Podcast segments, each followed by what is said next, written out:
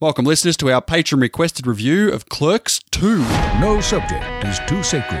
Those Hobbit movies were boring as hell. Say what you will about Jesus, but leave the rings out of this.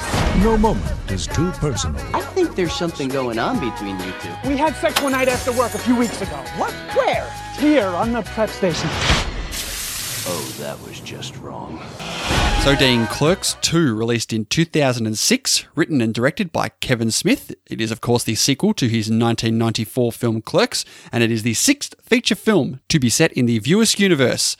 Uh, I think it's the sixth, and oh no, man, I was going to say it's the sixth and last one, but they No. did that awful reboot We've recently, got didn't they? Jay and Silent Bob, because you know sequels work out so well for them, they decide to go back to that well. So, you're giving your opinion on this film right now that this is uh, a worthy sequel.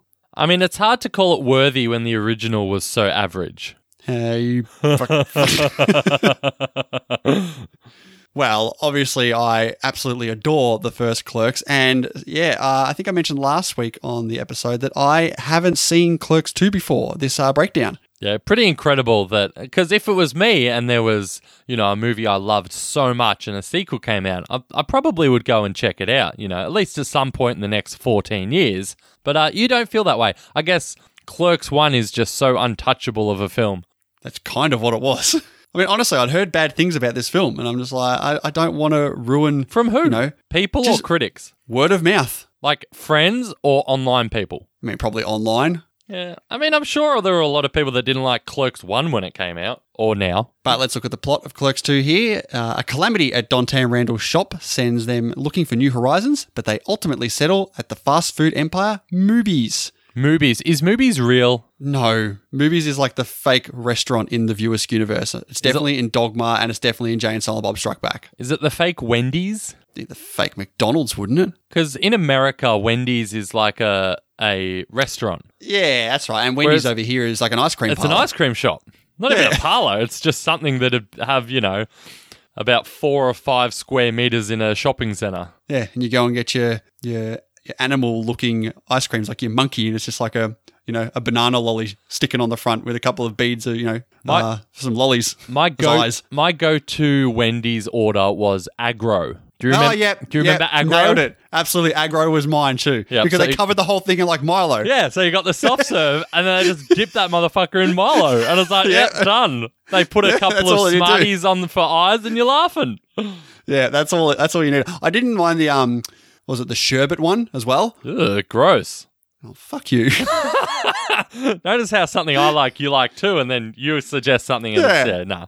Get some real taste. it's it's it's almost as if as whatever whatever I was going to mention, then you had that ready to go, You know what I- regardless of what I said. You know what I used to always get? The mega choc shake. It was like a it was a thick shake, but there were massive chunks of chocolate all over it. So you'd just end up using like, you know, the spoon at the end of the straw Yeah. to eat like all this hard chocolate. It was What delicious. flavor would you get? what flavor of mega choc shake would I get? Yeah, well, there was crunchy, there was the choc fudge, there was mint, see, there see, was see, see, see, see. The crunchy ones and the other ones, they're not called the mega choc shake. Okay. All right, so you got the the standard boring choc. All right, I got it. There's a reason chocolate is a staple, Hendo. Anyway, back to Clerks 2. The film stars Brian O'Halloran, Jeff Anderson, Rosario Dawson, Trevor Furman, Jennifer Schwalbuck Smith, Jason Mewes, and Kevin Smith. Doesn't really hold up to the caliber of the uh, the last couple of casts we read off for Scream for the Scream films. Hey, I mean, you wouldn't expect it to. Now, did we mention in our clerks breakdown that uh, Dante and Randall, the real life people, surely they're struggling for work? This must have been a blessing from above, getting the call from Silent Bob saying, Hey, I'm going to do another clerks. Are, Oh, are you yes. in? And they're already out the front door in their car. I'm on my Yeah. way. Speaking of which, cinematography by David Klein, who has only done Kevin Smith films, so he's surely to pick up the phone and answer it pretty quickly. Same with music by James L. Venable, who hasn't really done anything of note. I think his highest uh, IMDb known for was Scary Movie 3. Ouch. Yes. So, one of the things that made Kevin Smith want to make this film was a promise he made to Jason Mewes.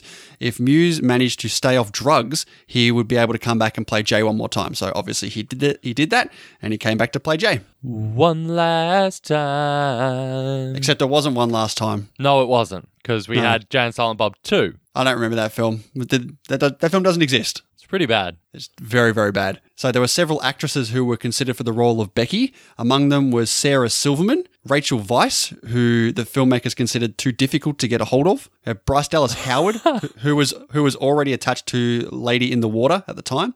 They had Liv Tyler, who didn't feel comfortable saying much of the dialogue, and they had Ellen Pompeo, who couldn't do it because she was committed to Grey's Anatomy. And in the end, Rosario Dawson uh, considered it a long shot. Uh, she finally agreed to do the film, mainly just to see the filming of The Donkey Show. What? She agreed to do this because she wanted to see a donkey show. Not even see a donkey show, but see a fake donkey show. I'm sure she could have just gone and seen a donkey show. Look, you're gonna have to ask her about her her fetishes, I guess. Ah, give me a sec. Yeah, she didn't answer. Yeah, figured. So here's a, a weird little piece of trivia: the hair on the back of Randall's head wasn't actually Jeff Anderson's real hair; it was fake hair that was glued to the hat. Was it donkey hair? It didn't say that, but I, I would say it was. Interesting. That's okay. I mean, he must be going bald, I guess. Well, I looked at some pictures and he wasn't. That's why I was thinking, why did they do that? Like, that's what I, that's my initial thought too. Like, oh, he must be completely bald and they need him to ha- look like he's got hair, but no, he's got hair. yeah, weird choice. Don't know. So the role of Lance Dowds, aka the uh, pickle fucker, was originally supposed to be Matt Damon, but he was filming The Good Shepherd at the time and he couldn't do it. So they got Jason Lee, who came over on a day off from My Name Is Earl. Pretty much why he looks exactly like Earl. Yeah, I know. When he walked in, I was like, okay, this is definitely uh, circa my name is Earl time. It looks like he just rock, like he just he just literally just walked out of his house with his like regular shirt on. Just yeah, I'll just film this little scene. Wonder how much you get paid for a, for a scene like that. I mean, most of the people in this film are like really good friends with Kevin Smith, so they would probably do it for you know a cheap price. Like Ben Affleck, his little cameo, he probably would have done it for free.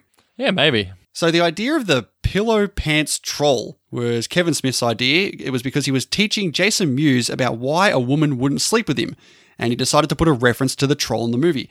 But when Harvey Weinstein saw a rough cut of the movie, Uh-oh. he sh- yes, he strongly suggested that they show the troll. They had planned to have a scene showing the troll inside a giant constructed vagina with Muse playing the character. They were ultimately able to convince Weinstein that it was a bad idea, so the scene was scrapped to the disappointment of Jason Mewes, who wanted to keep the set uh, that they made.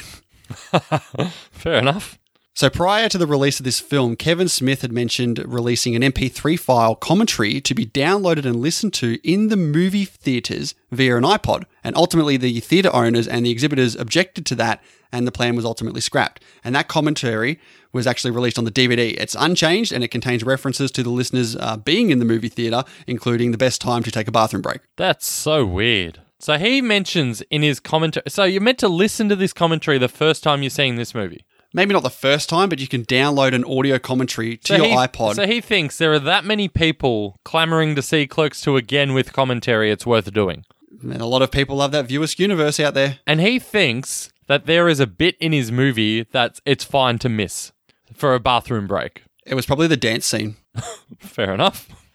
So this actually screened out of competition at the 2006 Cannes Film Festival, and it received an eight-minute standing ovation from the Midnight Crowd. Bullshit. The Midnight Crowd, that's where it screened. No way.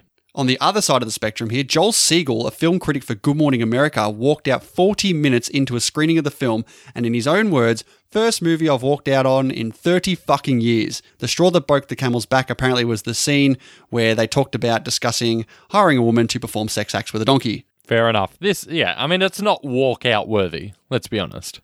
Yeah, I- I can agree with that. All right, this did premiere in Los Angeles, California on the 11th of July in 2006 with a runtime of 97 minutes and a tagline of With no power comes no responsibility. Hey, that's just like Spider Man. No, it's a little different. Ah, God. I thought I'd heard it before. Budget of $5 million and worldwide grossed $27 million. So Okay. I mean, well done, I guess. I'm telling you, these viewers universe films, they've got their audience. But let's look at some scores. What do you reckon? The critics or the audience, Dean? This should be pretty obvious. Surely, audience. Absolutely, the audience. Critics give it a 64%, and audience give it an 84%. Metacritic give it a 65, Letterbox give it a 3.2, and IMDb currently have it at 7.3 over 129,000 ratings. But like we said at the top of the episode, this is a patron requested review, and it comes to us from our awesome patron Jay. So thank you once again, Jay. He's uh, three for three for the Viewers Universe. Still waiting for that uh, Chasing Amy pick there, mate. Let it go, Hendo. It's not happening. It might happen next time. It, it might happen. All right, let's see what we think of the sequel to Clerks. Let's do it. Thank you very much, listeners, for checking out this patron preview. Yeah, if you want to check out the whole episode, we've got everything over on at patreon.com slash the movie journey. And we've got over 70 bonus episodes over there, including film series such as the Die Hard series, X Men series, Mission Impossible series. We've also gone through some notable film directors such as Wes Anderson, Edgar Wright, and Quentin Tarantino. That's right, there's also tons of benefits over there early access to our main show, patron only polls that we put out on the regular. Exactly. You can also shape the show the way you want it to be by telling us what films you would like us to break down. And Dean said it's spot on patreon.com slash the movie journey. Go ahead and head over there, check out all the rewards and benefits we have to offer. And we thank you once again for checking us out. Thanks, y'all!